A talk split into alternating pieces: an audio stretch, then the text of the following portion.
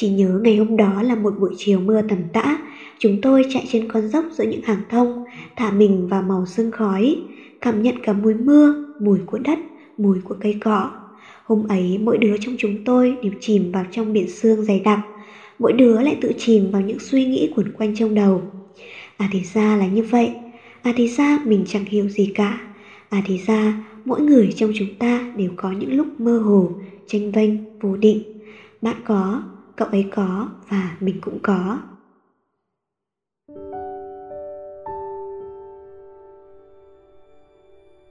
Xin chào tất cả các bạn, mình là Trương Yến và chào mừng các bạn đã quay trở lại với số thứ hai trên kênh podcast Tán Sắc của chúng mình. Chủ đề tuần này mình muốn đưa đến cho các bạn đó là: vĩnh viễn không có con đường nào là tốt nhất, cuộc sống của ai là thuận lợi hơn cả. Thì ra trong mỗi người chúng ta đều có lúc mơ hồ, chênh vênh, vô định. Bạn có, cậu ấy có và mình cũng có. Bạn cố gắng đến thời điểm hiện tại cũng đã là một kết quả tốt đẹp rồi. Hãy gác lại những suy nghĩ, thư giãn và hãy cùng lắng nghe những tâm sự cùng với chúng mình các bạn nhé. Hôm nay là một ngày Hà Nội cảm lạnh, mưa đã dai dẳng cả ngày. Và trong cái lạnh se se của những cơn mưa đầu đông này làm mình rất nhớ đến Đà Lạt, nhớ tới đứa bạn của mình đang ở một đất nước rất xa. Và rồi nhớ đến hôm ấy, nhớ về câu chuyện vu vơ của nó mà đã vô hình cứu rỗi tâm hồn mình ra khỏi mọi hỗn độn đã bủa vây bấy lâu nay. Và hôm nay mình cũng muốn chia sẻ lại câu chuyện này với các bạn. Các bạn biết không, mình cũng từng là một đứa luôn nghi ngờ bản thân, luôn cảm thấy mình kém cỏi hơn so với đứa bạn của mình. Nó trong mắt mình thì là một đứa con gái vô cùng bản lĩnh, nó có một gia cảnh tốt, một thân hình mà mình mãi mơ cũng chẳng có được, lại còn xinh xắn và rất biết nỗ lực. Nhưng điều làm mình ngưỡng mộ nhất ở nó chính là nó thực sự rất thiện lương. Nó không phải đứa sẽ luôn đi nói cho tất cả mọi người rằng nó sống như thế nào. Nó cứ lặng lẽ dùng sự ấm áp của bản thân để đối đáp với thế giới. Vào cái tuổi mà chúng mình vẫn chỉ biết nghi ngờ bản thân, mình đã từng ngồi và kêu ca với nó rằng: "Này, mày xem kìa, khắp nơi là những bài báo mười x đã khởi nghiệp thành công, mười x đã là chủ kênh YouTube trên top thịnh hành, mười x đã là những K O L đỉnh đám. Có những bạn mười x đã tự xuất bản được những cuốn sách của mình. Và có cả những mười x đã khoác áo quốc gia đi chiến đấu cho màu cờ tổ quốc. mười x giỏi quá mày ạ." Cảm giác như là chúng ta ngày tháng trôi qua thì vẫn phải trôi qua, dốc hết sức lực mà cũng chẳng chưa có thành tích gì. Chẳng biết là con đường này có đúng hay không nữa. Mình đã chia sẻ với nó như vậy. Hôm đó mình không hiểu tại sao nó chỉ cười và quay lại gõ vào đầu mình. Trong khoảnh khắc đó, mình cứ nghĩ vì nó cũng là đứa quá xuất sắc rồi nên chẳng thể nào hiểu được những điều này trong lòng mình đâu. Rồi một lúc lâu sau đó, nó quay sang nói: "Thật ra mỗi người đều có thế mạnh, nhưng trong mỗi người lại cũng có những góc khuất. Tao cũng như mày vậy, cũng có những lúc chênh vênh vô định, nhiều lúc muốn bước ra khỏi vùng an toàn của bản thân, nhiều lần nghi ngờ chính mình, nghi ngờ quãng thời gian này, mày có tin không?" Lúc đó thì mình thực sự đã không tin, bởi trong mắt mình, ngay từ khi còn nhỏ, bạn mình đã là hình mẫu lý tưởng, có khi nó còn chính là áp lực của mình. Thấy bạn chăm chỉ và tài giỏi, mình cũng nỗ lực ngồi đọc thêm sách nhiều hơn. Nhưng chỉ đến những ngày sau này, khi mình nhận được cuộc điện thoại của nó, tiếng nó nghẹn ngào và khóc nức nở kêu mình sang thăm ông nó. Rồi những ngày sau đó, mình không thể tưởng tượng được nó đã phải trải qua sự tuyệt vọng lớn như thế nào khi phải từ nơi phương xa đưa tiễn sự ra đi của ông. Đứa bạn của mình vốn sống với ông bà từ khi còn nhỏ, cho đến khi đi du học, nó vẫn luôn thèm khát cảm giác được ăn Tết ở nhà, được ông bà gắp cho đồ ăn. Mình biết là nó vô cùng trân trọng thời gian được ở bên gia đình, được ở bên ông bà.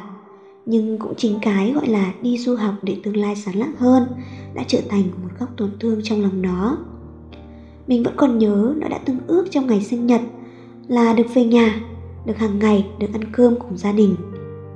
Lúc đấy thì mình nghĩ là không thể nào mà tin được, tại sao nó lại ước một cái điều ước đơn giản như vậy thôi. Một đứa thì ở nhà học online suốt mấy tháng trời như mình thì chỉ mong là uh, dịch sẽ hết nhanh nhanh và mình có thể đi du lịch, đi bay nhảy khắp mọi nơi, Thế mà đứa bạn mình lại ước những cái điều vô cùng đơn giản như vậy. Và sau này thì mình đã nhận ra, đôi khi có những chuyện chúng ta nghĩ là đã biết tất cả, sau cùng mới ngỡ ra cái gì chúng ta cũng chưa hiểu hết. Sau khi chứng kiến đứa bạn thân vốn mạnh mẽ, bản lĩnh của mình lại trở nên cảm xúc yếu lòng mỗi khi nhắc đến nhà, mình bỗng cảm thấy đồng cảm với nó. Thì ra trưởng thành đồng nghĩa với việc gánh thêm phần trách nhiệm, cũng chịu thêm cả phần cô đơn nữa. Trong vũ trụ bao la này, mỗi người đều có một quỹ đạo riêng. Nói thật thì ở khi thấy những khóc huốt của đứa bạn mình, trong lòng mình bỗng thấy khó chịu, nhưng cũng phảng phất một chút sự an ủi. Có thể nói từ trước đến nay, nó vốn luôn là hình mẫu con nhà người ta mà người lớn trong nhà vẫn nhắc với mình. Cũng là cái bóng mà mình không cách nào có thể thoát ra khỏi nổi, và cũng là điều mà mình không thể với tới.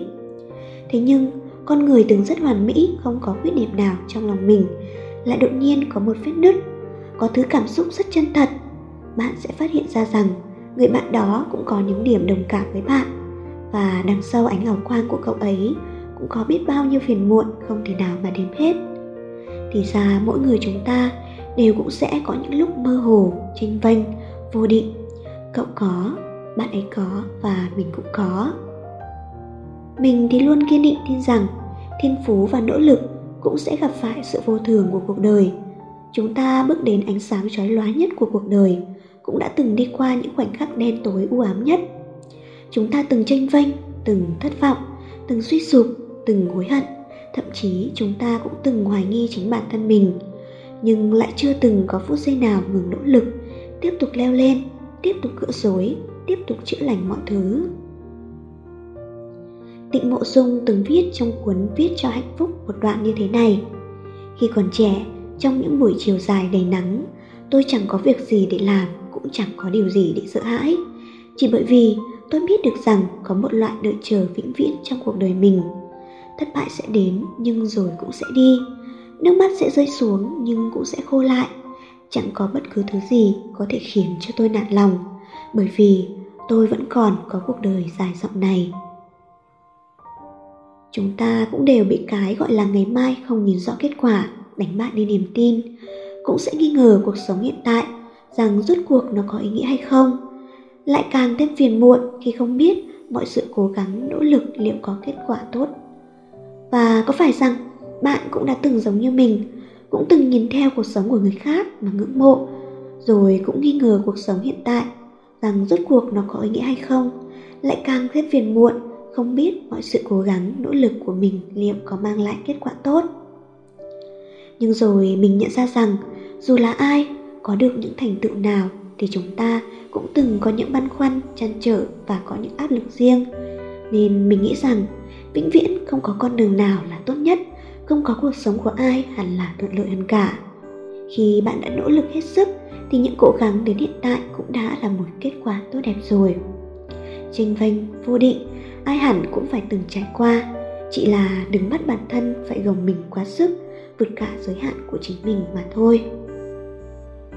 Cuộc sống thì vẫn tiếp diễn, và bạn ơi, mình nghĩ rằng mỗi người trong chúng ta, ai sinh ra cũng đều có những khả năng, có thế mạnh, có cuộc sống và có con đường riêng. Đừng cố gắng chạy theo người khác, bởi con đường của ta chẳng giống họ. Hãy đi trên con đường phù hợp với chính bản thân mình nhất, và hãy cố gắng về chính bản thân mình, đừng cố gắng để trở thành bất kỳ ai cả. Quả thật, bạn kiên trì đến tận bây giờ đã là một cái cố gắng rất là nhiều và cũng rất là giỏi rồi. Dù là tạm thời bạn chưa trở thành người mà bạn muốn trở thành, vẫn chưa được sống cuộc sống mà bạn muốn sống, nhưng điều quan trọng nhất là bạn vẫn luôn không ngừng chạy về phía trước, không ngừng tìm kiếm mọi thứ và trưởng thành hơn. Cũng như trong tập một chúng mình đã từng nói với bạn rằng stay true to yourself, nghĩa là hãy chính là bản thân bạn thôi.